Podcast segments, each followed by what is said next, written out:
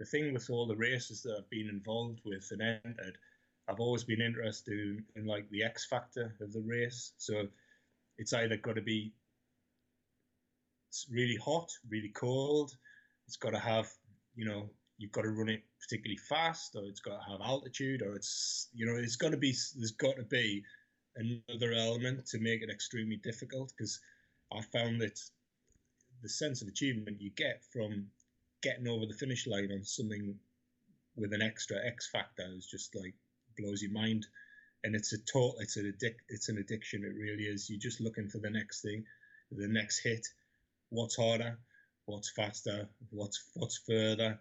What's the next X factor? And that's what kind of sucked me in. I just from from my MDS and really struggling, looking for the next the next hit, if you like. It's it's, it's a probably you could relate it to a drug addiction. I think it's probably you just want to see how far you can go, and if there's anything that can break you. That, my friend, was Mark Cockbain. And this is the Inspirational Runners Podcast. Hey everyone, hope you're surviving the lockdown and staying safe. My name's Robbie Marsh and I'm your host, so welcome to the podcast. We have one of, if not the UK's most notorious race director on the show this week, Mark Cockbain, who has created events such as the 200 mile Tunnel Ultra, which we have featured twice on the podcast the infamous Hill Ultra, which is technically 160 mile non-stop of significant hill repeats. The 260 mile Warrior Way, just to name a few. I've attached his event page in the show notes, so if you're looking for a real challenge, click in, but don't say you haven't been warned. Mark himself is a sub three hour marathoner, but he has been drawn to events around the globe that have challenged his limits and beyond, such as a double Badwater, which is a 300 mile race in Death Valley, Arizona. He completed the famous Spartathlon five years in a row and has finished crazy races like the Yukon Arctic Ultra. He has an extensive CV, having completed 106 ultras and 198 marathons, and it's that experience he tries to bring to his events. Before we start, I'd just like to give a quick mention to the sponsors of this podcast. We run Wild Northern Ireland. As like everywhere else on the planet, all races have been postponed or cancelled, but we will get back to you as soon as possible once we start to see a global recovery from this pandemic. It's with great pleasure I give you Mark Cockbain, the hard stuff. Uh, 72. I'm getting on a bit now. 48 this year, so. A Bit like myself then. So you're a bit of a child of the 80s. Um, what's your favourite film? Favorite film? Oh, Rocky. Yeah, Rocky, man. All the Rockies. we were sort of grown up in that type of period, wasn't it? Like with the likes of Predator and the Die Hard movies, um, oh, Full yeah. Metal Jacket, and things like that. That's it. Any anything anything with Rocky in it, or or uh, Rambo. Rambo First Blood. Yeah, anything like that. So, what did you think of the new movie that came out? Oh yeah, I love anything like that. But um, yeah, and uh, all lessons of life are in uh, in the Rocky films, so they're all hidden in there. But that's all you need to know. Do you have any um, brothers or sisters? No, I'm just on my own. Yeah, yeah no. Well, I, used to have a, an older brother. I didn't used to have. Yeah. I have an older brother. At least I hope I do. Um, he's a couple years older than me, so when we watch Rocky, I always end up with a couple of black eyes, like. oh, yeah. he always got too excited watching them, so he did. So well, that's, that's what started molding you at a very young age, then, Rocky. I think uh, just from a younger age, I think yeah, things like that. Um, you watch the the action hero films, and um, you want to be like them, don't you? And uh, you want to be as fit as possible and look like them. So you get down the gym. We all, I mean, I grew up in Newcastle, 12 to 16. You're not even supposed to be in the gyms and trying to get fit and look like Rocky and Rambo and then from then on you just kind of um, you want to get as fit as possible don't you really and see how far you can take it so from a very young age then like i i was actually going to unpack the 2009 badwater until yeah. i opened up your your web page there and seen this huge list i think it's the most extensive list i've ever seen actually of long endurance yeah. races like and which yeah. what was the first one that, that you can remember sort of entering oh such a long time ago now. I mean, I haven't been running for, for 10 years now. Um, Thames Path Challenge or something like that. But um, I wanted to do the uh, MDS because I heard about that. Uh, it actually there was no internet back then, so I think we um, I must have seen a, a, magazine article or something. It might have been on the TV or something. I thought, oh, that looks good. That that looks amazing. So after doing loads and loads of marathons, I thought, well, let's try and step it up a bit. And then um, I got in touch with a few who had done it before, and they set up a race down the Thames. Thames Meander, that's it. Thames Meander. I think in the, the first couple of years of that, we did that, and that was supposed to mimic the uh, the, the long day on the on the MDS. Everybody said, "Oh, you got to do, you got to prepare for the long day, prepare for the long day." I didn't really have a clue what I was doing, to be honest. I was just kind of, I wanted to do more than a marathon because it kind of ticked off the marathon. I'd managed to do a fast marathon as well. So I, I thought, well, I just want to go longer now. When you say a fast marathon, it was below Yeah. three hours, wasn't it? I wanted to do sub three. I think that's everybody's like you know goal with marathons. And I thought, well, there's no point in going on and keep trying to get faster and faster and faster. I'm not going to get much faster than that. I would say I'm an average runner at best, but to do to do that was uh, the marathon goal, and then you can keep churning out marathon after marathon after marathon. But then I thought, well, I just want to try and go longer and see if I can go longer, see if there's anything out there that's going to test to see what I could do. And then I, I stumbled across MDS. It seemed to be, I mean, at the time there was hardly any ultras out there. To be honest, Mm. it was really in the UK. I think there was maybe what five or six ultras, um, and a very very small bunch of people doing them. So.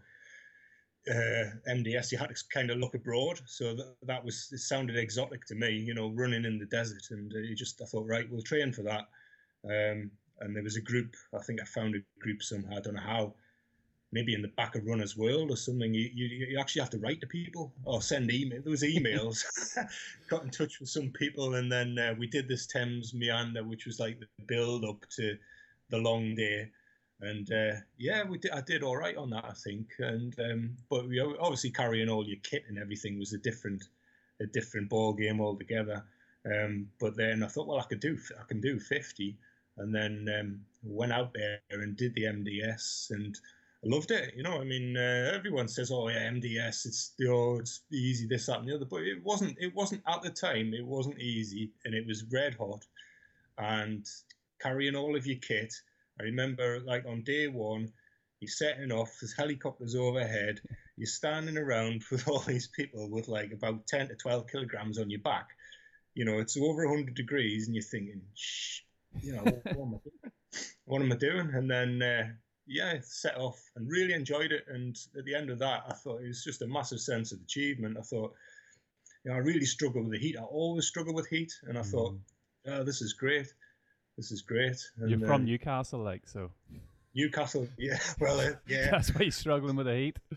that's exactly it. Yeah. So it's uh, no, I think that's what kicked it all off. So just just uh, finding out about that race, sharing stories with people in the tents and that, and uh, and just look reading book uh, magazines, and there was and there was other articles that I'd seen, you know, across the years about extreme races, and I thought it kind of stuck in the back of my head. A few of them, you know, there was, you know, like the Badwater. I think it's like Spartathlon and thing. I think I saw a Discovery Channel um, clip of Spartathlon, and it's one of the English guys that um, he actually won it. Or he's won it several times. I can't remember his name.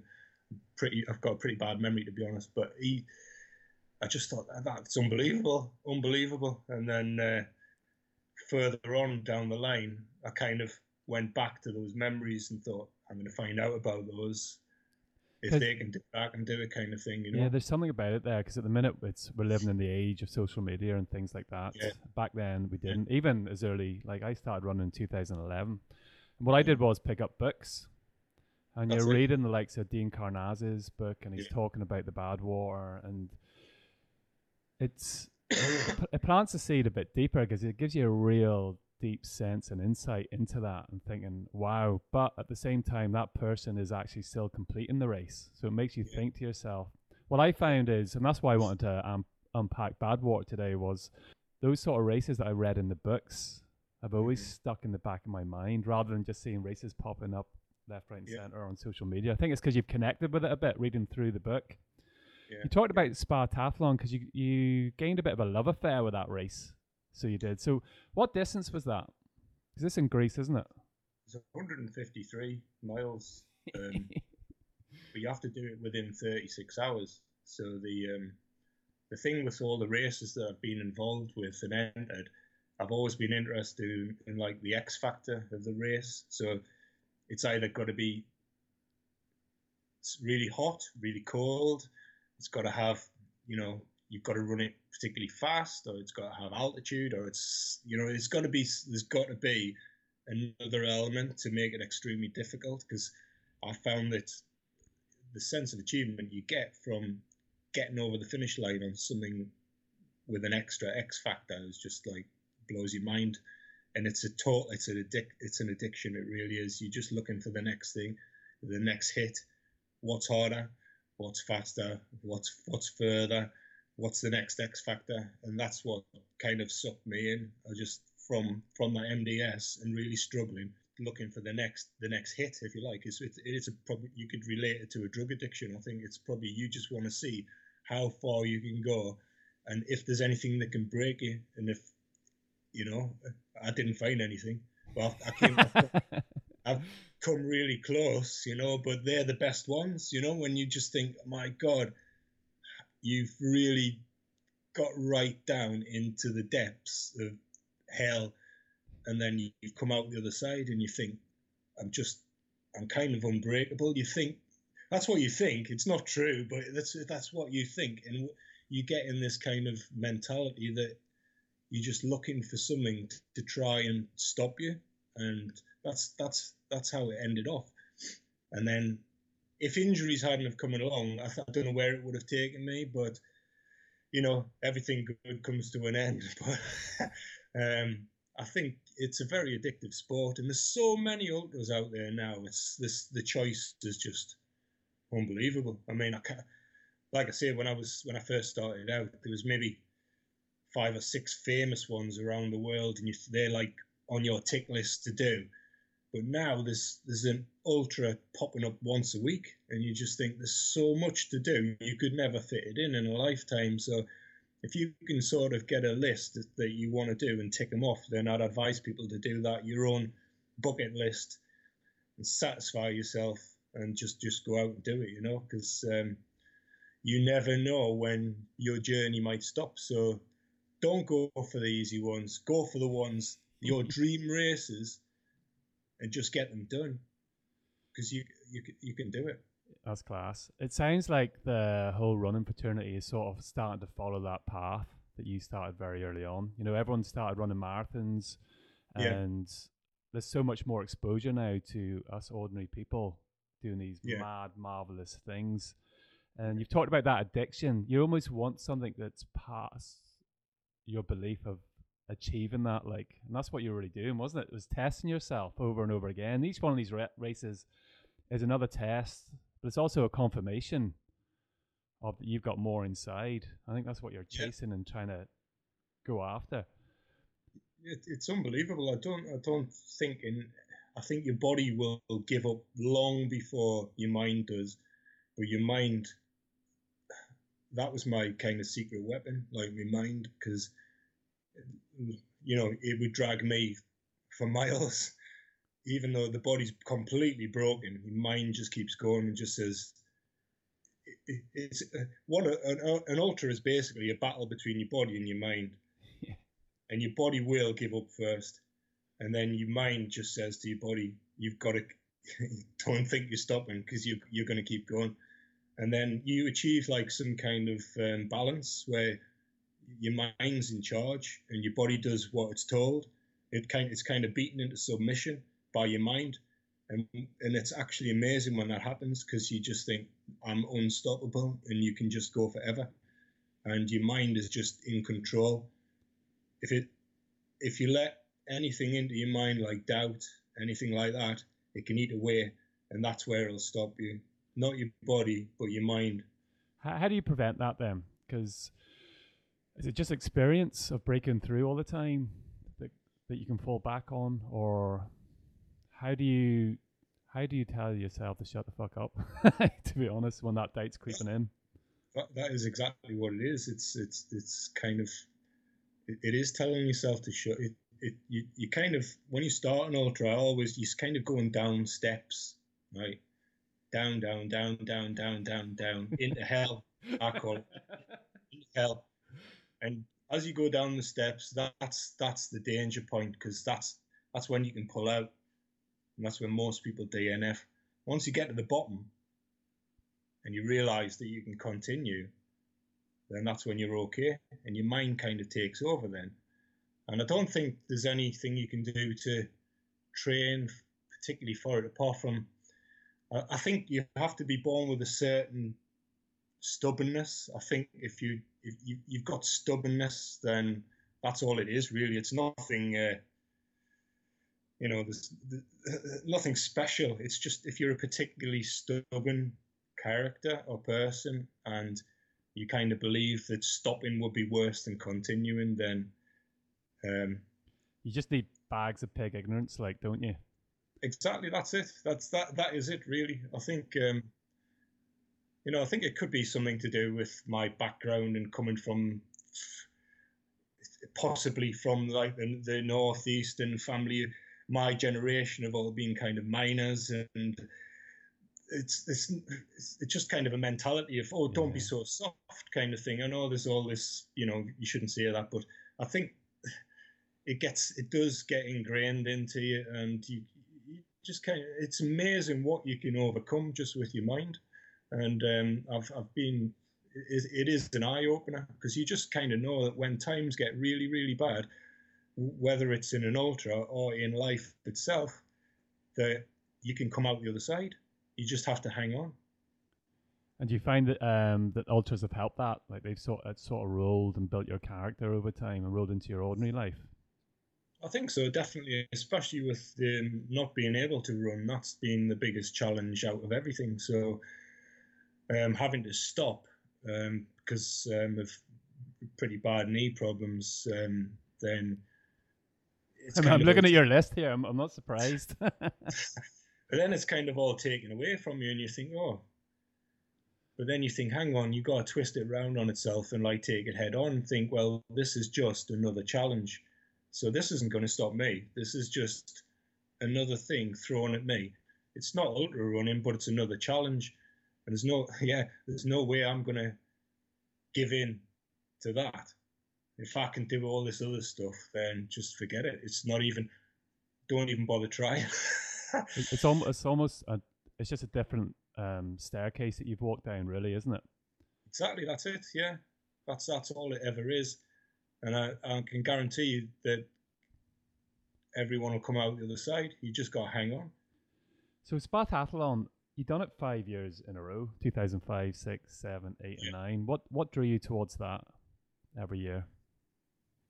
Again, it was one of these races that I had in the back of my mind that I'd seen a clip of on Discovery Channel, and I thought, what was it, five or six marathons in a row? Six marathons in a row. I thought well, that's impossible. And then I thought, well, let's find out, you know.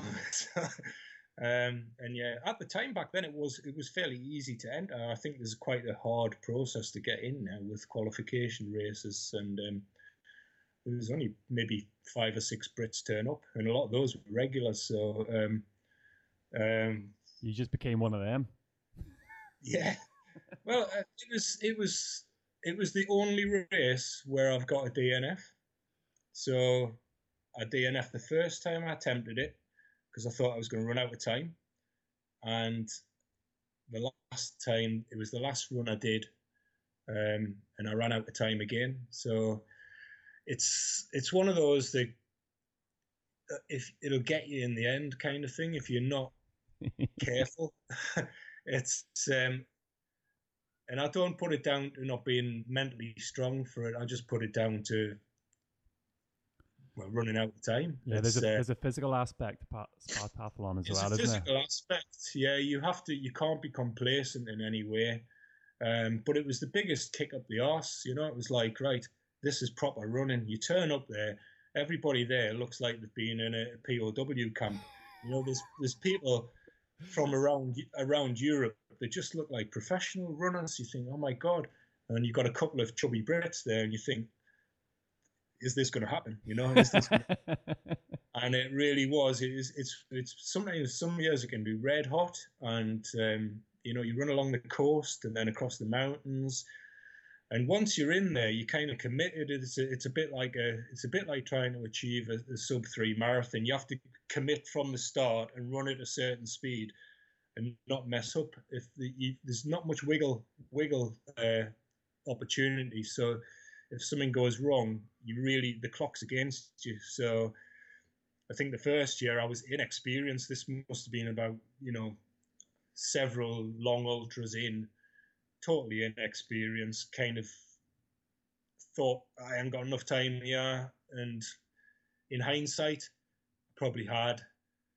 So next year, right, I'm just gonna go until they tell me to stop, basically. So I was within seconds of coming off the, the mountain at about 100 miles, and I, it's that's all I needed was that adrenaline shot. That the guy just going, keep going, you can't stop or you're out, kind of thing. And it's like fuck. It's like, so you just like you run, and honestly, you think you can't find anything, but you find it, and it's there. It's there. All that training, speed training, and you think it's there when you've got that shot of adrenaline and you're just like, I'm not going to let this beat us, no chance, and you just you just go for it.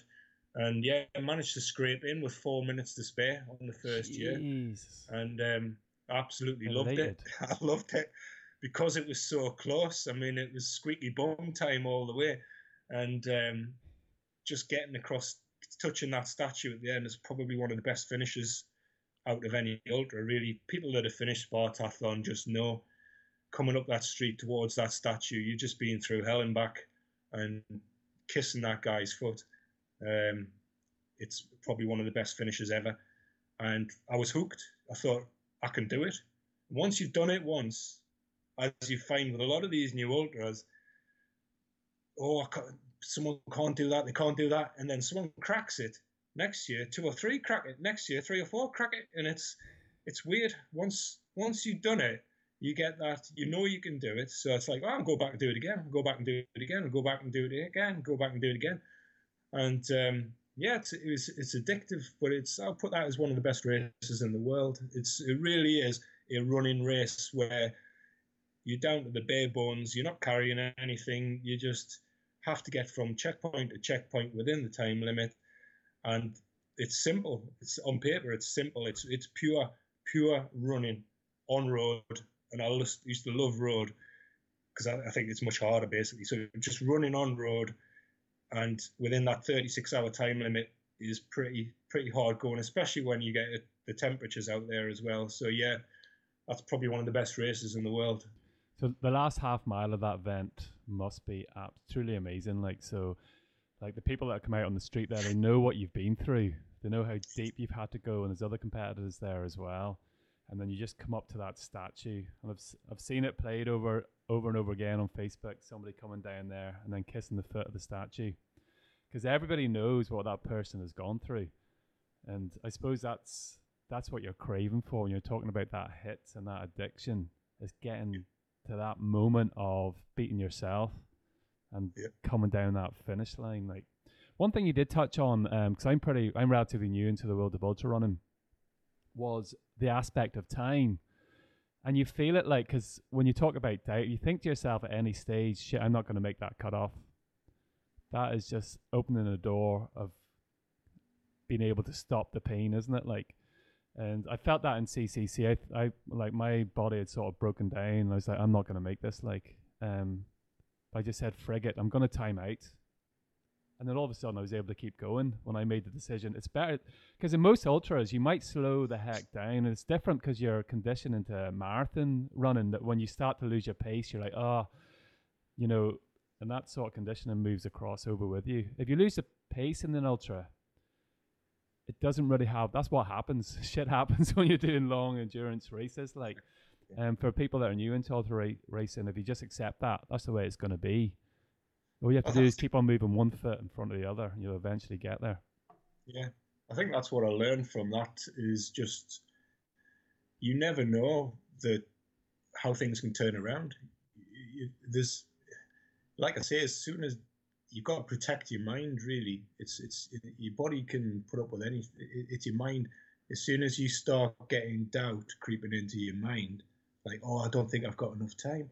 Oh, I'm not gonna, I'm not gonna get to that checkpoint. I don't think I've had enough, taken on enough food. It's like little bits and pieces just start eating away, and you've got to stop that straight away, knock it on the head. Just, I mean, there's a weird thing I used to do. It's like I used to like lie in bed the, the, the night before Spartathlon, and I'd imagine imagine a long, long corridor, and these are all like mind techniques, a long corridor, and I'm put I've I've got a, like a whiteboard, and I've written on the board DNF, and I'm just I'm walking down this long, long corridor, and every time I go through a door, I'm unlocking it and locking it behind, unlocking it, locking it behind, and it's a really long prison, like a prison style corridor. And then I put that DNF whiteboard in its own little box at the end and lock it up, chains on it, everything, and then go back down the corridor, locking the doors behind, locking the doors behind.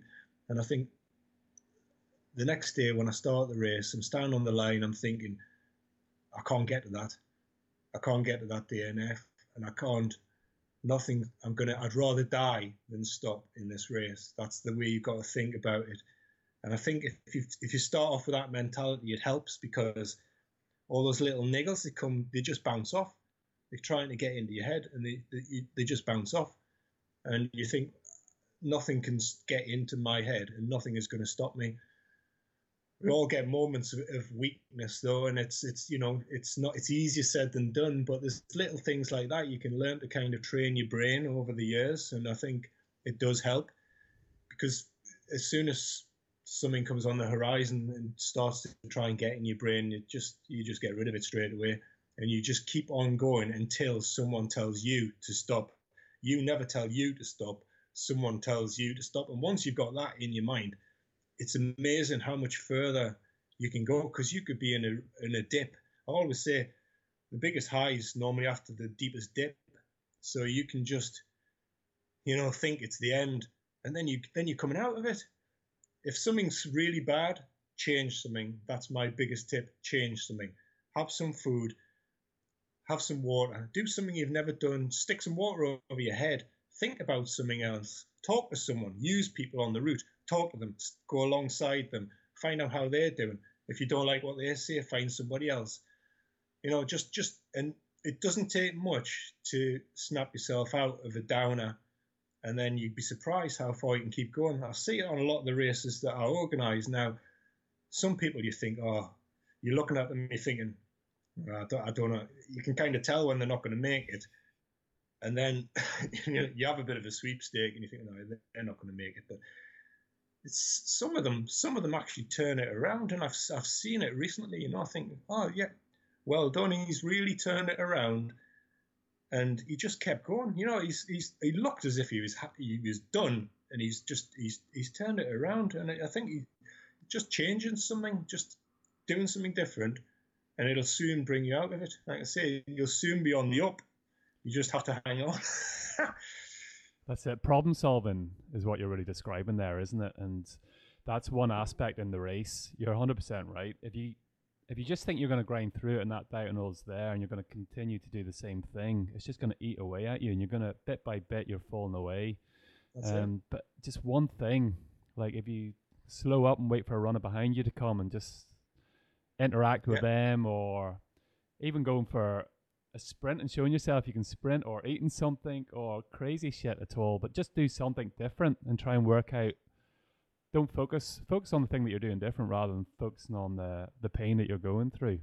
One one good aspect you identified there, which I failed in big big time in Castle Ward this year. Yeah. Um, on the last one standing, I did 50 miles, which was pathetic from my perspective. Um, I take that back again for anybody that done 50 miles. But you know, a couple of weeks before, I'd done like 28 miles in training, and I'd done 32 miles in training, which was absolutely nothing. I didn't feel like anything. So to go on in the race and do 50, and what happened to me was a couple of days before, I thought, nah, you know, I'm not in the good condition for my big race that's coming up. Mm-hmm. My mind was winning the battle at that point a couple of days before the race. I was thinking to myself, well, I'll go in here and do a good training race. Yeah. So where you were setting your mind up to that you couldn't reach that DNF, like it was all in. Nothing else was mm. going to happen here unless you finish that or cross that finish line.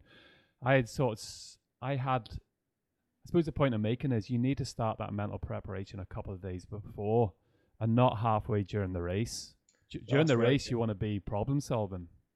Yeah, that's right. You've got to, when I say, I mean, you've got to pick out what your A race is going to be. You know, there's, you can, I would say a maximum of one, one a year, really, one or two a year.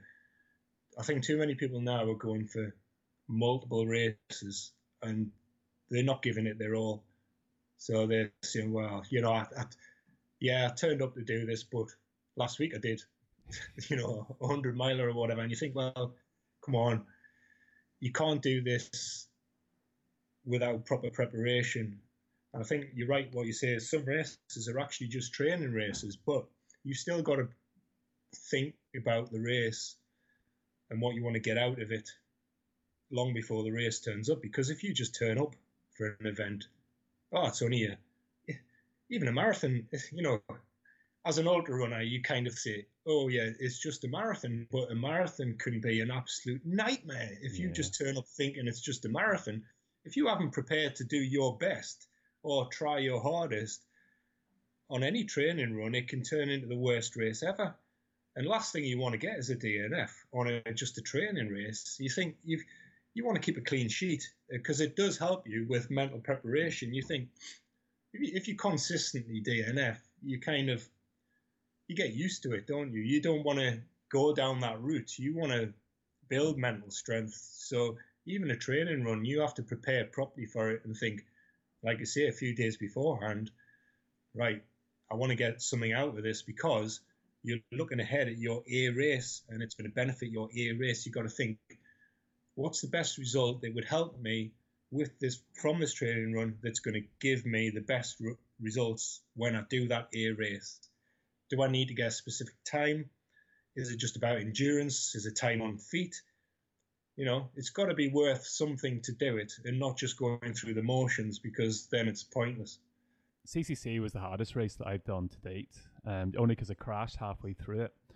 And like there was one time I almost pulled out of the race, and when I got to the finish line, the adrenaline that I got, like the energy that I had in the last like two or three miles, and the dips and the lows that I got through, Yeah, like I was just so excited to enter another bigger race and think to myself, shit, like I was able to chisel my way through that race. Like I actually can't wait to get back to that place. yeah, yeah, And yeah. and unfortunately we haven't had that opportunity yet. Like um but it really does have that effect on you, doesn't it? It's like, wow, if I could get through that. And you talked about the lows. I mean, I was looking back at the race and thinking like there's nothing in the world have I ever experienced, you know, being there, like wounded on the battlefield yeah. and yet I was running like a seven minute mile in the last mile, like Yeah. clipping my heels and like a gazelle coming across the finish line. Yeah. And it just blows your mind, you know, how starts questioning how did that happen and, and where actually your limits are. So then you do, like I had the phone out there and working out how to get into UTMB. Yeah. About five hours before that, I was like, I am never doing these races again. 10K is going to be my limit, blah, blah, blah. But there's such a an excitement, I suppose, on right, what's next? How can I get challenged? Because I knew I was going to be better prepared for going Yeah. down deeper down those stairs. There's one race there that sort of jumps out at me is the Yukon. It's a quite a unique race, isn't it? It's three. Is it 320 kilometers across the Yukon? 320 miles. uh, yeah, yeah, the year that I did it, um, which was quite. I think it was only it only been going for a few years, um, and not many people had actually done it at that point. Um, so in recent times, I think there's been some reports of it. It can be quite dangerous. There's, uh, I think there was a guy a couple of years ago had some serious frostbite issues, lost a few limbs actually. Um, and these are in the in modern days where everyone's got trackers. Back then, we didn't have any trackers or anything neither, and um, it's uh, yeah, that is a like I say, it's the X factor again. It's that's what drew me to that race was the fact. Oh, it's it's really really cold. It's a long way. You have to pull all your gear. I wouldn't actually put it down as a running race. It's more of a foot race. Um, akin to something like maybe the spine, where there's a lot of walking. Um, and um, but again, it's a different kind of challenge. Um, so it's classed as an ultra, and I found I'd prefer hot races to cold races, to be honest. Because the thing about that race was uh, that I found is um, what you've got with you is what you've got with you. There's no way of you know finding any extra clothing or anything when you're out there in the middle of nowhere. So you're going across all these frozen lakes, and then the temperature just drops and it drops and it drops and it drops, and you think, right, I'm going to put more clothes on, put more clothes on until you've you kind of emptied what you've got in your in your pulk, and you think it's still getting colder. And uh, I think there was one point there it was minus forty, minus fifty, Jeez. and the, the air the air just it's weird. The air just crystallizes, and um, you know it looks like it, it looks like diamonds. Actually, it's it's it's it's weird, but it is incredibly frightening because you think if this keeps getting colder, like I'm in big trouble. But with the Yukon, it's you're actually going across frozen lake to frozen lake, but there are wooded areas, so you, you're taught how to light fires basically, just in case. So, and I found with that with that race, tagging on to somebody else was essential. So I basically did the whole race with another guy, Hugh Hugh Hunter, he was called, and um, he spent the whole like five or six days or whatever it was together, and that that got us both through it to be honest. And um, yeah, at those times when it got really cold, you you like an emergency fire, and you kind of huddle around it thinking, you know, this is pretty bad. um, and the, the the worst part of the race is um, obviously you have to dig a hole when you want to sleep, and you get in with you quickly have to get in with all of your equipment, all of your, your water and everything, because you keep your water next to your body to stop it from freezing. So you have to get into the uh, sleeping bag and the bivy bag in a in a hole that you make in the snow. Pull the pull the zip over, and it's you're still absolutely freezing. You sh- you're shaking away in this bivy, and if you actually nod off for a couple of minutes, then it's a bonus. If you can actually kind of think, did I nod, did I nod off? Then you can say, well, yeah, I got some sleep, and then you know you have to keep going. The clock's ticking, so then you. The worst part is you unzip and you have to get out into this freezing cold. You can't expose any skin. You can't take your gloves off, otherwise your fingers sting within seconds. And uh, it's yeah, I didn't like that at all. So that was a tough cookie. That one. it was yeah, just just yeah, but it was a long old slog. So you're doing your well, three and a half mile an hour for most of it, and you just think this is going on forever, forever. And but yeah, it's just another mental challenge. It's just another with a different aspect. Like I say, all these races they're kind of in stages. They're like the first the first third is whoa, don't know if I can do this. The second second third is I think I've got a chance. And then the third third is I know I'm going to do this, and that's when you pick up. You know, between the second and third part of the race, you think, oh, yeah, this is all right. I, suppose, I suppose you've already been through so much. You know, you don't want to make that work end up being for nothing. Exactly. The more miles, the more miles behind. Once there's uh, more miles behind than there are in, are in front, you just think, well, you know, you might as well count down. Have you got animals to contend with up there as well, or the the fear of animals? I suppose, like some bears and wolves and things like that. I think there was a few rumors going around that you know you, could, you could disturb something, in, but most I think the bears was supposedly in hibernation. If they weren't and you spotted one, you're basically dead because it would it would be looking for food. So, and I think moose moose were the, the biggest danger. So if you came across a moose in your path, you're pretty much stuffed as well. But luckily, didn't come across anything. It does sound like quite a dangerous race, though, doesn't it? Like, what do the race organizers? Because as you say there, even um, there's no trackers, even like some mobile phones and things like that. You know, and you were lucky to have somebody along with you because you could be very isolated in that race. I think they came up and down the route every now and again on a snowmobile, but once once the um, temperature got down so far, I think the, the snowmobiles didn't work. So you were literally on your own, and I think it was old school timing. So basically waiting for people to turn up at a checkpoint and wondering where they are if they're not there. You know, um, nowadays, as in some of the events I do, trackers they've become a godsend. Really, you know where people are. You know when they're going to turn up. You don't have to be sat there freezing freezing to death waiting for somebody to come in.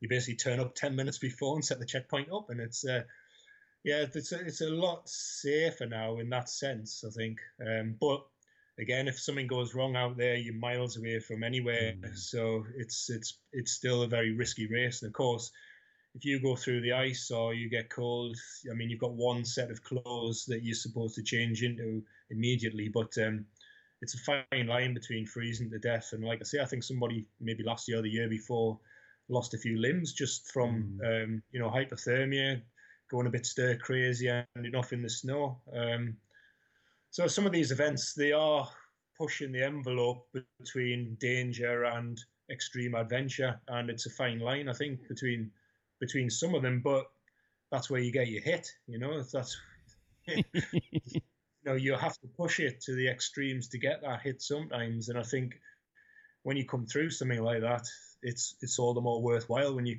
when you cross the line. You think I've kind of survived that. Um, and then you look for the next thing.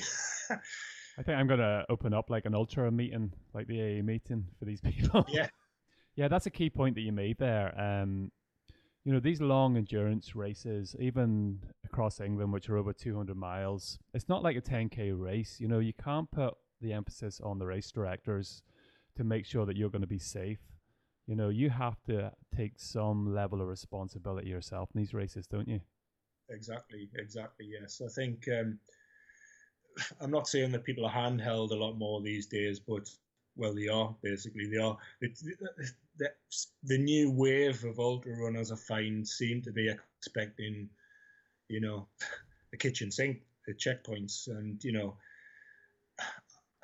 I think I, I like to stick with that element of adventure and looking out for yourself, and it's all about you and the challenge. It's not about you and how can people get you through it.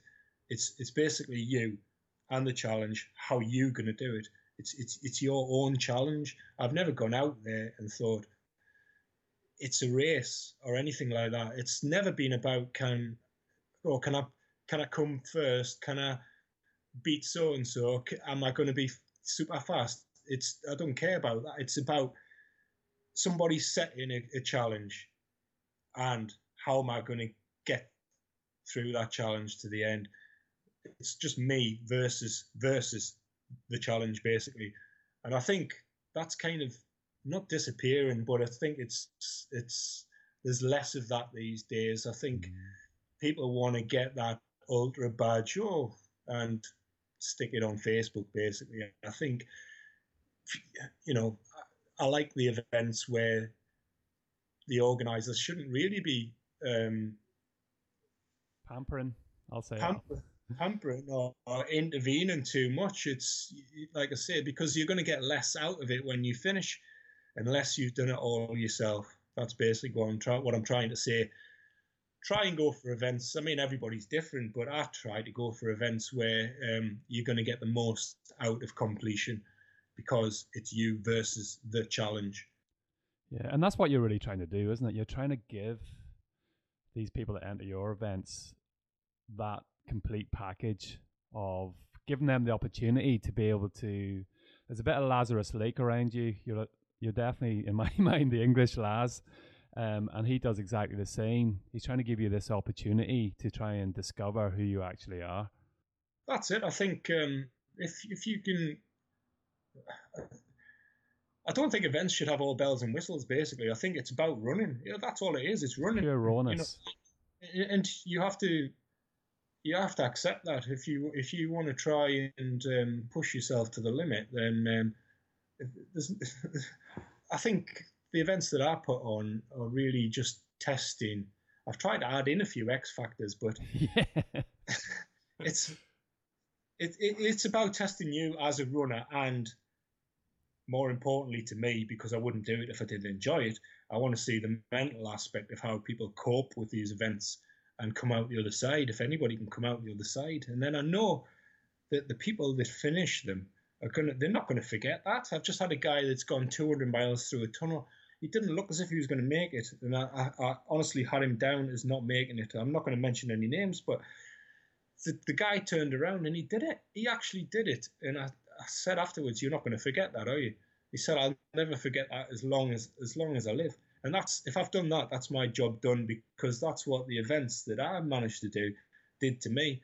I can I can remember every single finish from those A races, and if that can stick in somebody else's mind, mm. then that's worth more than any turn up, go through the motions, get your medal, go home kind of stuff. I want them. I, I don't want to give my medals away to anybody unless they've gone through the mill and spilt their guts and got got over that line, and they're never going to forget it. That's that's that's my goal. I just see a little counter there. People um, dropping out your races here now. Boom, boom, boom, boom, boom. no, I'm only joking. Yeah. So the Yukon never broke Mark Cockbain.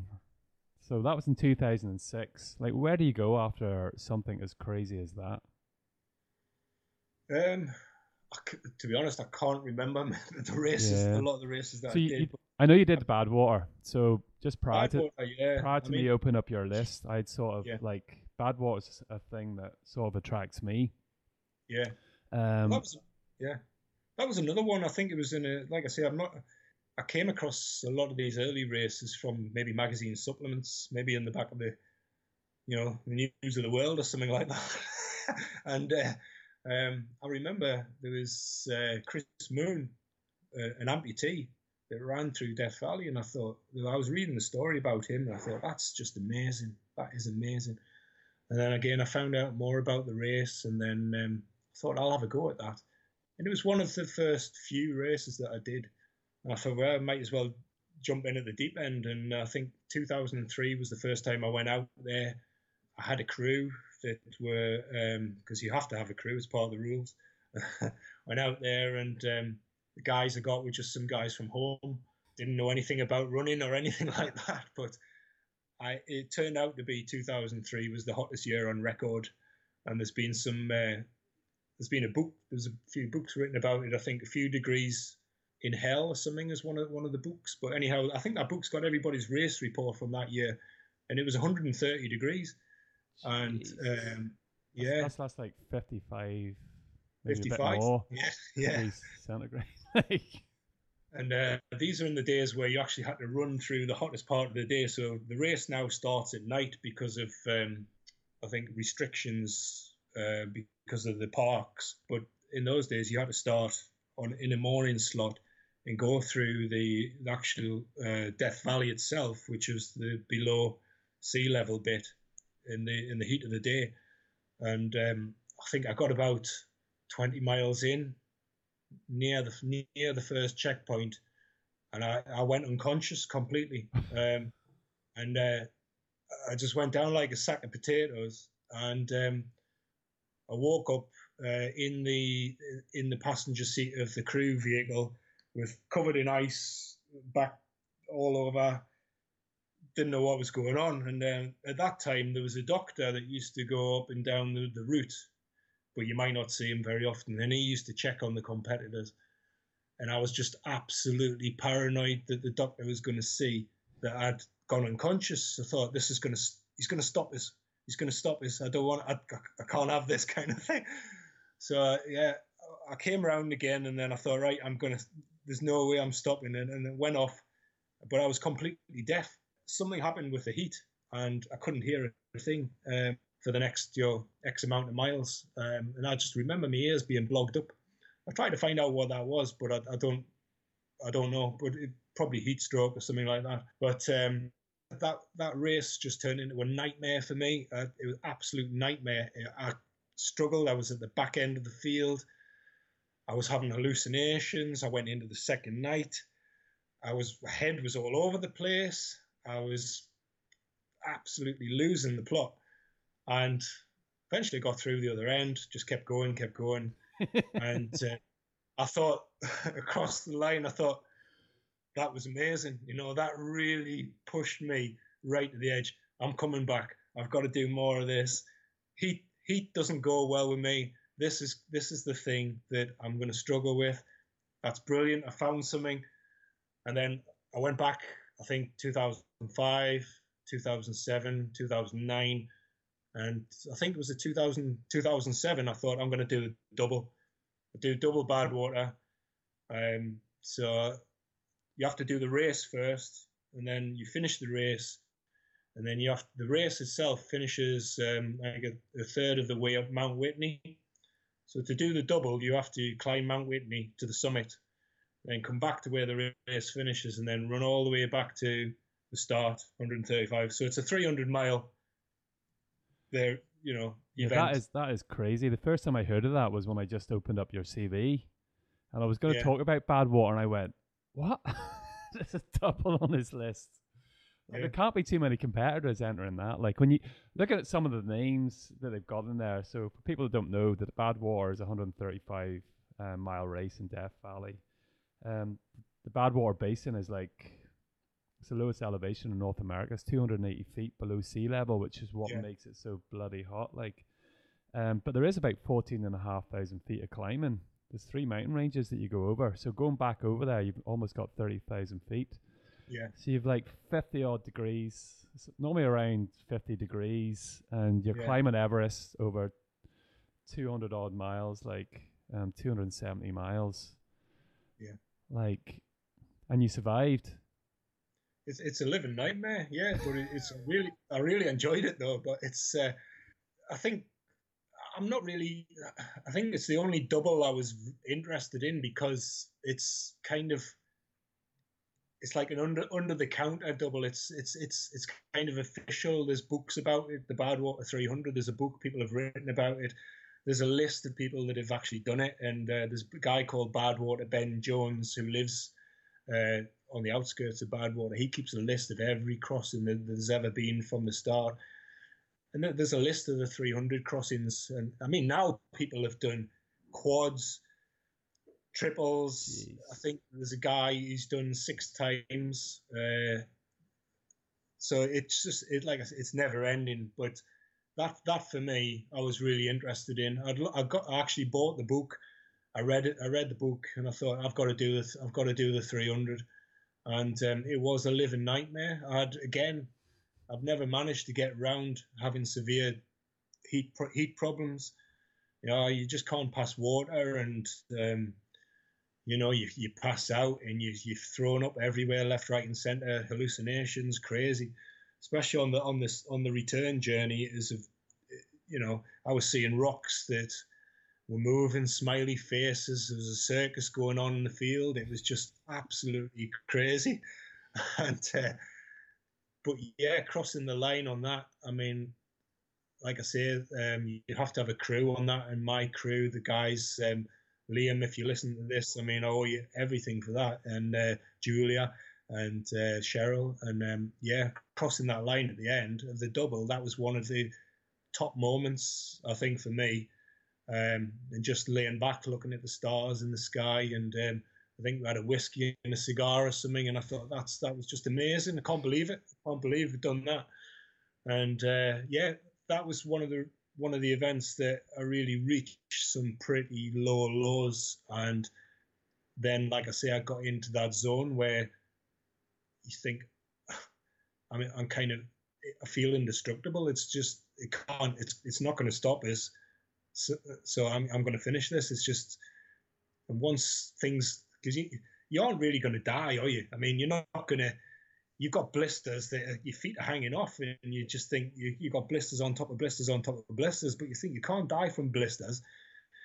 Yeah, you could pass out, but you'll you come round again. You, you can be sick, and then what you that you can't die from that, and you just think, well, you kind of I could just keep going. It's you know, it's amazing what you what you can do when you reach that point. It just once it gets as bad as it can get, that's the best bit because you know that it can't get any worse. Somebody's going to come with a, a white jacket very very shortly. I remember Lazarus Lake. It sort of stuck out in my mind um, when John Kelly finished the Barkley. Yeah. Um, he apologized to John Kelly because he didn't get to see how far he could go so it didn't break him.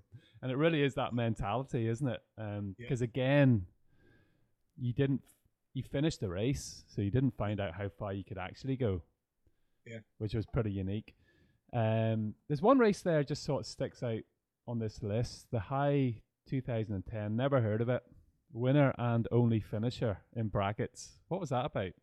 Yeah, well, that was that was a new race um, that year. There was a guy Rajat uh, he was sending out emails to runners, ultra runners, saying, "Do you want to come and do my race in the Himalayas?" And I kind of um, I thought it was off road, and I'm not that keen on off road to be honest. So I kind of put it on the back burner. And then uh, I think I planned to go back to Badwater that year, um, but I didn't actually get in. Um, because they can only take so many people. So, and then I had another look at someone said, "Oh well, that high race, it's it's actually on road. It's on the highest roads in the world." And I said, "Oh, I'll have another look." And so I had another look, and I thought, "Oh yeah, it is on roads." Um, I'll enter that then, you know. And so I replied back to his email saying, "Yeah, I'll come and do that. Stick my name down," because I thought the altitude. Uh, that's the X factor here. I said, running on road, that ticks my box. I love that. Um, but the altitude, I don't know how I'm going to cope with that. That's the X factor. So I'm going to learn about altitude. and um, I've always wanted to go to the Himalayas. So, yeah, so we went out to India, um, and there was actually only three people turned up. So there was me and two Americans, and um, started the race. The the army didn't want us to do it. They said, you know, it's dangerous you shouldn't be out here on on, on the roads because you're up at I think it's eighteen thousand feet. It's on some of the some of the two of the big passes, and you literally cannot walk at you know a fast pace. You cannot get any air into your lungs. Your head feels like it's in a vice, and uh, it, it's it's horrendous. Um, and if you don't get if you don't get down quick, you're going to go to hospital basically. So there was each each runner had to have a crew, and there was several crew and competitors. The, the couple of the Americans, the Americans, I think, went off to hospital with um, I think it's called HAPE, which is like an altitude sickness, um, which can easily come on in anyone, no matter how well you trained at altitude. So I think my plan for that was to get off the tops as quick as possible. I had it in my mind: get up there, get off, and then you're going to be all right. So I just basically just put my head down and thought, I don't want to die on the top of these mountains. I'm just going to get up there, get it done, get back down the other side. Because the lower the lower you get, the less pressure on your head, and um, you know you're going to be okay. Um, that was easier said than done because I mean the first climb was okay. Um, I got up, got off, and then you're going through a valley which was akin to a bit akin to Death Valley. It was uh, very, very hot and humid. So he, with the altitude, you actually need to eat more than you than you, you do normally, and take on more fluids because your blood thickens up as well. So that was another thing. And so um, going through the valley, it was very, very hot. And then I just remember the second climb. Again, I'm back in the world of delirium, and uh, I was a bit all over the place. Um, I don't think I'd taken on enough food, enough fluids, and I did suffer with the altitude on the second climb, which seemed like a very, very long time to get to the top of that second peak. And um, so 135 miles in length, and the second peak came at about 100, maybe 110 to 120. So you'd done all that distance. So you're pretty much depleted on that second climb. And yeah, going over the top of that second peak was another another low in my uh, ultra running career because uh, kind of just hanging on and thinking I don't really want to go back the way I came. I've just got to get over the top and start going down. And uh, I, I, did I did it, and um, I mean I, I, really felt for the organizer because um, everything kind of was re- relying on me finishing the race to show that it can be a viable race. So I really wanted to finish it for him and for myself, and uh, yeah, crossing that line as well. Um, that was another another great experience. I mean, the people out there were amazing. It was such an amazing place. The views, fantastic Himalayas, snow-capped mountains. Very very tough race though, and it's gone on to. They've increased the distance, so I think there's a there's a 300k now. and I think they actually tried to put it. They did a five five five as well. Um, so it just it's never ending. So there'll be a six six six and a seven seven seven, but you know you have to you, you just have to work within your own limits, I think. But the, that that first year, I think was was pretty special, and um, yeah, did that did push me push my limits. Uh, but just to finish that and to prove it could be done was yeah, that's that's one of the highlights I think in my career.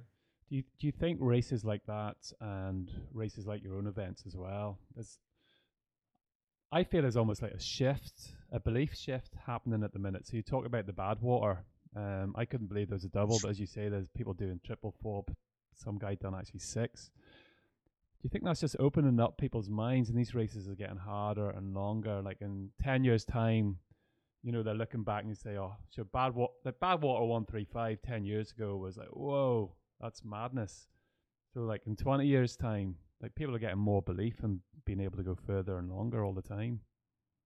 I think people are also getting fitter and there's there's just a lot more ultra runners out there. So if you look at the Badwater times over the years, I mean people are right the times have come right down to what seemed impossible 10, 15 years ago.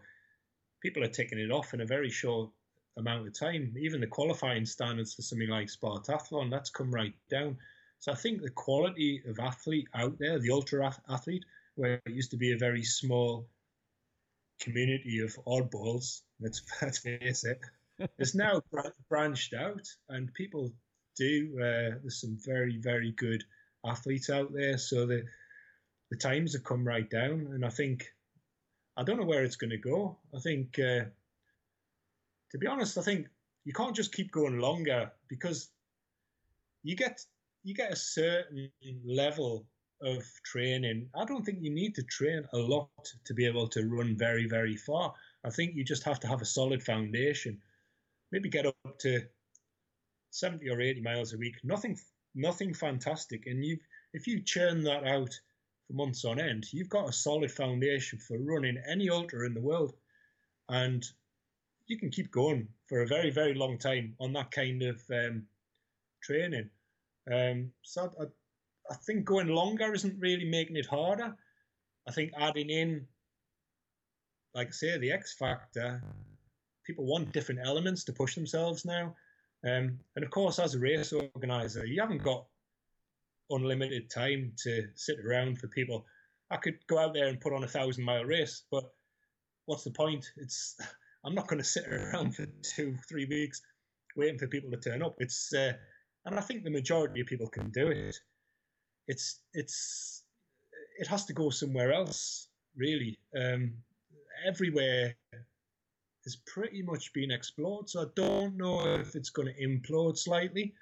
I think there's a big there's been a big wave of people with social media wanting to you know post that they've done ultras this that and the other which is good it's good for the sport i guess but i think the the long hard stuff i mean I don't know if it's going to come full circle. I, I, I'm not sure where it's going to go. I think it'll either fizzle out and people look towards something else, or there's a different kind of ultra coming. But it's hard it's hard to see what else you can offer up to people these days. I can't think of much more than what I kind of thought of, and I kind, I kind of they're still dealing with those at the minute. They haven't gone past what yeah. you come up with.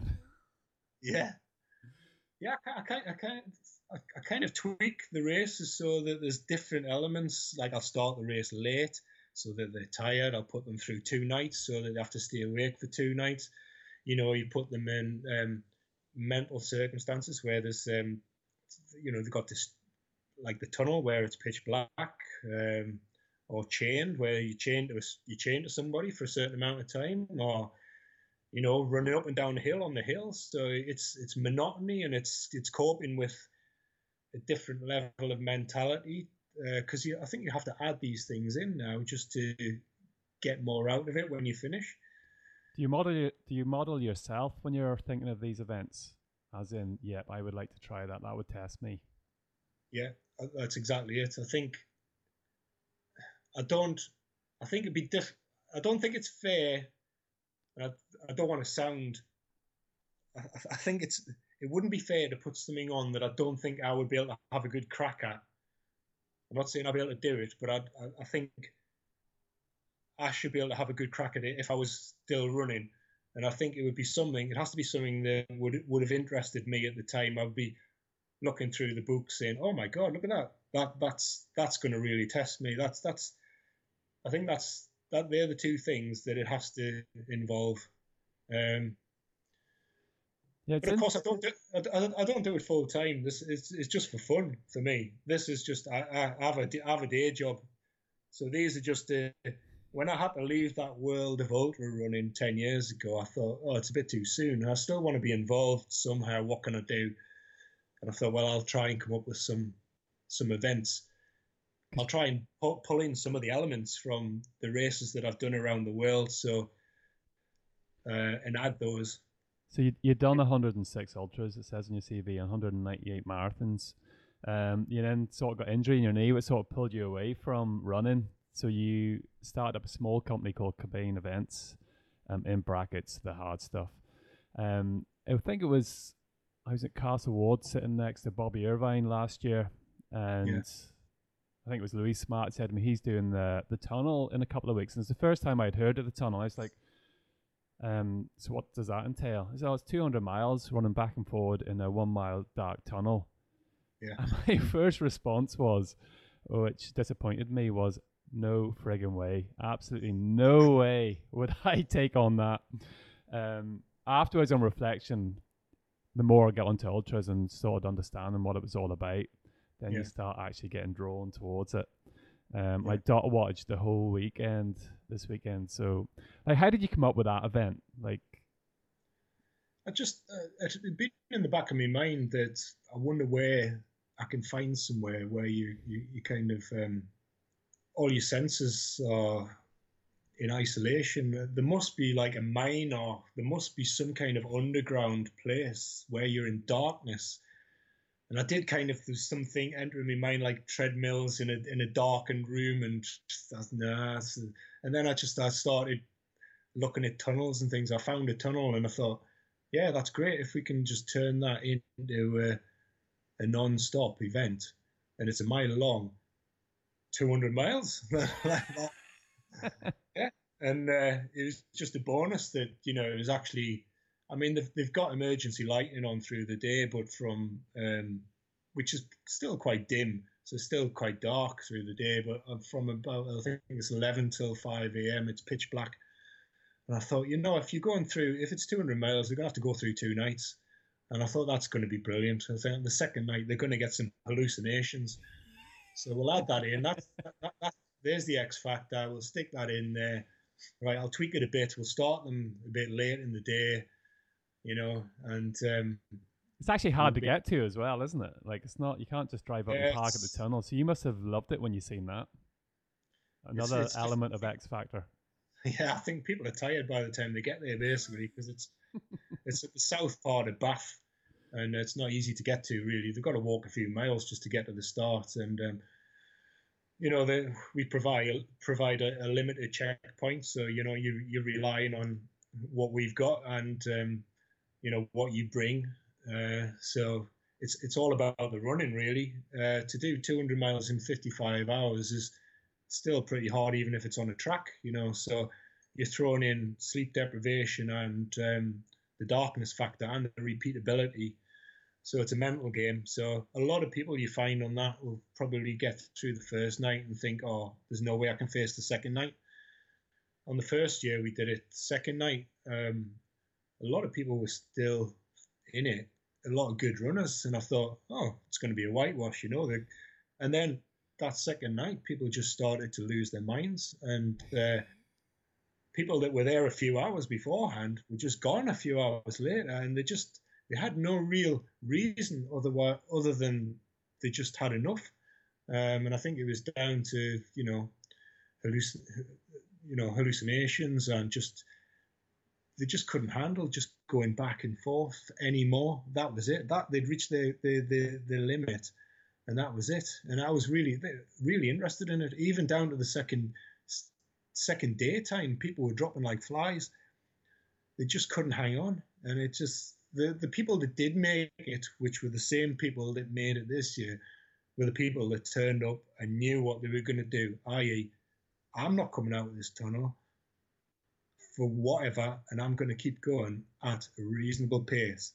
I'm going to run, and I'm not going to mess around basically. And they come. There's some like Bobby came back, and I, he realised there is no wiggle room on this. I'm, I'm I know what I'm going to do. I'm not going to. I never saw him. He was just back forth, back forth, back forth, and that's what you need to do. You have to come with a game plan, and that that is the game plan basically to get through this one. Keep going consistently. Don't have to be super fast, but you just have to be consistent and not stop at each end and eat into your valuable time. Because realistically, everybody's going to be roughly around the uh, the 50 hour mark. Although we did have the winner was unbelievable. He just 40, 43 hours or something, 42, 43 hours. It's just unbelievable.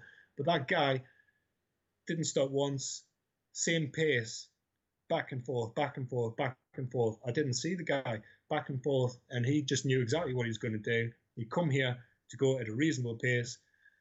I did at one point think he's going too fast. He can go one way or the other with the people that start off fast. He's either going to blow up um, or he's going to be okay. And it, it, turned out for him, he was going to be okay. He managed to keep the energy energy going in, and he just kept going at a nice, consistent, speedy pace, and he just cracked it out. Unbelievable and, uh, mental resilience, like. Exactly. Yeah, really, really, really good run. I was really impressed with that, and impressed with everybody that finished that. Like I said, there's a couple of guys that were pretty much on the edge there, and I thought, mm, not sure, not sure, but they pulled it back, and uh, yeah, they, they, they got they got there in the end. They're they're almost the heroes in the race, aren't they? When you think they're definitely gone. Um, yeah. I was dot watching. I won't mention any names either, but um, yeah. it was unbelievable to see that, and you're just wishing and hoping, yeah. you know, that they they make it. And when they pull through, because they've gone deeper and darker in their That's own it. frame and their perspective than the guy yeah. who come first. Maybe a bit unfair to say that, but um, they're yeah. not as mentally strong as that person, obviously, or not as physically fit. Yeah. So they're going down a deeper set of stairs. And to actually cross that and come back up, that is really empowering to watch. Like, yeah, I mean, people say, "Oh, he doesn't want you to finish. He says he doesn't want people to finish," but I do. I do want people to finish. I want people to dig as deep as possible and then finish you know. So yeah, I don't want many finishes because it has to be special to the people that finish, and that's that's the key to the, all of this. I'm not a mean race director by any means. I really egg people on to finish because if they I see they're trying their best, and uh, I want them to get over the line, and it just for me that's that's what that's what makes it special for me and worthwhile doing is to see someone that just absolutely pulling it out of the bottom of their guts to get to the finishing line. You think, wow, that's made me do. That's made that's the whole event worthwhile for me. Yeah, and that, that's what it's about, really. You that's what have, it's about. Yeah, you do have a list of races, don't you? How many races have you got? Um, I think I've got about five or six. Um, so we had the hill we unfortunately the hill, the place we used to run it from, that closed down. So we I've tried to move it around to various hills, but it's been difficult to find a a, a, a safe format and b a doable format. So it's it's a fine line between getting the right. You think there's hills everywhere, but there's not. There's not a hill that meets the criteria where there's a checkpoint area at the bottom because it's in the middle of winter, and uh, it has to have the the correct criteria, so the underground conditions and uh, uh, underfoot conditions, and it's got to be safe. I think we tried doing one in the Yorkshire Dales, and we were hit by a, um, a storm, which was unbelievable. I mean, but there was too many concrete steps on this particular hill, and the steps were covered in ice, and it was people were, it was too dangerous. Uh, the runners voted to abandon it, which was fair enough. And um, this last year we did one in the Cheviots, Again, it was very, very tough conditions underfoot, yeah. turned into a bit of a swamp. And yeah, nobody finished. Um, but we'll still keep hoping that we can find another hill. So that's the hill on tour, it's called at the moment. so So there's a Viking Way was the first one that started, which I wanted to is kind of a bit based on the Grand Union Canal. So you've got 140 odd miles, and I wanted to find something that was a hard, much harder route in a less time limit, and so you have you've actually got to run and do a bit of navigation. So the Viking Way is a long distance walking route from Hull down to Oakham. You're going through the the uh, Lincolnshire Wolds, very very muddy route, nasty nasty route. Um, you're coming into Lincoln and it's it's horrible basically, and uh, that's what attracted me to that route. so and give it a decent time now. So you got 40 hours to do uh, 147 miles, which is very very tight. You'd only ever get like five six finishes on that one, and then there's the hill. and then I did came out with Chained. First Chained was when we picked random partners, which uh, was, a bit, was, a bit, of an experiment. So um, so about 20 odd people applied and they turned up, and then I I pulled their names out of a hat, and you basically nobody knew each other, and they're all chained together. So even male, even male, female, and of course you got different abilities, and you'd have to do 130 miles within 36 hours chained to a complete stranger. Nobody finished. Some people got quite close, but nobody finished, and it was it was an amazing experiment just to see how people coped being with somebody else when people someone wanted to go slow someone wanted to go fast someone wanted to rest someone wanted to continue that was good now i slot that race into escape from Meriden which is um, yeah beyond one of beyond marathons events so we, we set people off they can pick their own partners chain together um, still not many finishes but they do better than they did when it was strangers and then i've got um, Lon Las uh, which is the. It sounded a, a, bit like a twisted blind date. Yeah, it was. Yeah, it was very interesting, very interesting. But I realised I wasn't going to get any people entering if I kept it in that format. So um, we changed it slightly so you could pick partners basically. Uh, still very, very tough though to complete. And um, I've got a race Lass, which is uh, Las Cymru, which is uh, from the top of Wales. So you start in in Holyhead, and you get down to Cardiff. So you you going on uh, this one of the Sustrans routes. So it's the longest road race continuous in the UK, and um, you've got 253 miles, and you have got um, to, you've got 88 hours to get to Cardiff. It's quite hilly then. yeah, it's extremely hilly. So you're going across uh, mountain ranges. Um, and you're basically only supplied with water. So you've got to, and there's limited checkpoints. So the checkpoints, you get you get water every 25 miles, and you get your drop bag every 50 miles. Um, that so that's extreme. Cool. I remember I remember one time driving into Holyhead and the Tom Tom was telling me to go around the coastline. Yeah. And this was when Tom Tom's no one knew, and I was like, "Why would you go all the way around?" So I just do a straight line ended up going first gear up some of these roads, like in the car over these mountain ranges, because it's extremely yeah. hilly. Like, but beautiful though, absolutely beautiful. I'm oh, sure. It's absolutely beautiful, yeah. But uh, yeah, there's some real big long hills kick in at about. I think the first one's at about 70 miles, so you get a bit of a false sense of security, and then big hills kick in. And of course, um, after 100, I'd say between 100 and 150, you're going over some serious mountain ranges. So it's pretty tough. We got some guys got on the outskirts of Cardiff this year. We only had three finishers. People just had literally had enough. They were just squeezed every inch out of them, basically. Because uh, again, you're going through two nights, sleep deprivation, um, very tough terrain. The weather was horrendous. So you got torrential rain. It's in October. It's always rainy in Wales then, and um, yeah, so very, the, very. the weather does have a big part to play in these events, doesn't it? Like on how much it grinds you down. It does, yeah. People uh, once they're cold and wet, they just bit out of their comfort zone, and I mean, I know, I, I know that. So. Those that are listening, Mark's smiling now. There's a big, huge grin on his face, like. Yeah, so it's, it's it's hard to come up with more races. I've got the three peaks that I plan. I'm planning for 2022. So basically, um, we're going to have people run from um, uh, Ben Nevis down to Snowdon, via Scafell. So you'll do each mountain and run the distance in between. So it's looking at about 450 miles in total with the climbs. Uh, probably give you about nine days to do it. So I think the record's around about nine days anyhow. So you know it's going to be very tight, very tough. Yeah, um, it looks fantastic though, and there is an ever-growing field, no matter how small it is, of people yeah. will get attracted to something like that. Because you're right, it's no different than you when you're in your, doing your run, and people are looking for the next biggest thing to challenge them. You have the likes of the spine now. The spine's getting it's grown from like eleven people to I don't know, was it like around 130?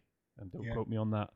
Um, but that's the reason why, isn't it? Do you find that you've got a bit of a running community sort of following these races?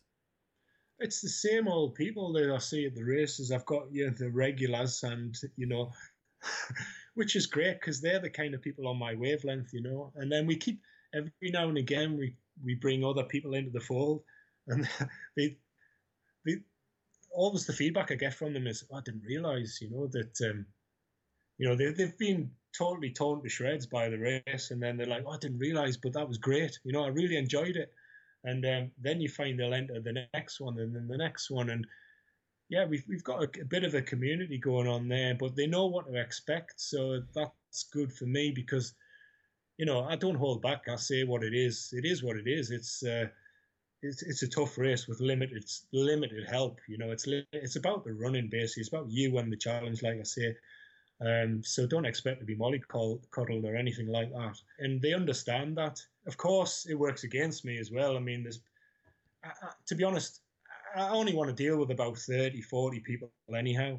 I don't want races with hundreds of people in. I'm not that kind of person. I just, I like the low key stuff. I like to get to know the runners. I like to be there at the checkpoints. I like to see them, build up a bit of banter, and it's my way of kind of keeping in touch with that world of like like-minded people. You know, very grassroots. Yeah, I, I just don't. I just don't want to open up to. Uh, commercial kind of enterprise. So it's it's not my thing. It's it's it's when I when I've finished when I've got no more interest in it, then it'll stop. It's kept me going over the last ten years because I've still kept in that little community and got to know some great people. And I probably wouldn't have done that otherwise if I just turned me back on on ultra and walked away. Um, so I, I do it for my benefit as well, just to. But if I if I'm not interested by it, then I'll not bother doing it anymore. You know, you so have you have to enjoy what you're doing. It's as simple as that. Like, yeah. um, I think there's a lot of people out there would thank you for the opportunities, what they've gone through. Like I know, like to Bobby, like how he must have felt because he dropped out uh, like 189 miles in the tunnel the year before, um, to come back yeah. and actually knock out the 200 miles. We did a podcast with Bobby, and um, yeah, like the character building that that's given him and the strength, you know. I'm dreading the next time I face him in a backyard event. Like, and he's smiling all the bloody time as well. He needs his face slapped. Stop smiling, Bobby. I think it's part of his trick. Like, um, but it's been an amazing sort of journey that you've been on yourself, and you're almost gifting it to other people now as well, which is pretty cool. But I, th- I think that's that makes it special for me when it's someone that's maybe failed several times and they they keep coming back. You kind of you willing them on. You think I just want you to finish this, and then every now and again somebody will finish it that hasn't finished one of my events, and you can just see how much it means to them, and that means everything to me. That makes it all worthwhile. And those people that haven't given up, the comeback, like Bobby said, like, all right, you didn't do it first time. He's like, right, I'm going to make sure I do it this time like I said, I didn't see the guy. He was just back and forth, back and forth. So that's that's, and he did it, and that that's worth a lot to me as well because I know he's he's put everything on the line to get that finish, and it. it i hope I hope it means a lot to him. I'm sure it does. So, and that's the main thing. Mark, that's a beautiful thing. We're going to wrap it up at that. Um, we're just hitting 90 minutes. Bang! Told you we would. All right. Um, that's been fantastic. I really, really enjoyed that. Like, um, I'm going to roll it out next Friday. Appreciate your time. I hope things yeah, clear up a bit better. Um, what did you say you're you're planning on doing? Who could go the furthest distance in their backyard? yeah, I've just put it out there. Just um, the, the the rules are it's got to be no more than a hundred meter circuit. It's got to be non-stop, and you have to prove it by you know Strava or whatever how far you've gone. And whoever goes the furthest, furthest come end of April, I'll send out a special isolation ultra trophy. That's class. Mark, thanks very much. I wish you all the best for the rest of the year. It's been a pleasure, Robbie.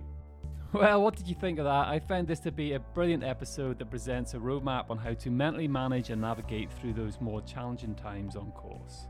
I hope you enjoyed. I hope you find something that you can use yourself. I know I'll be listening to this again as part of my pre race prep in my next big event. Hope you're continuing to stay safe and still managing to get your miles in. We have Fiona Oakes on next week's episode. Really looking forward to it. So until next week, stay safe and keep on moving.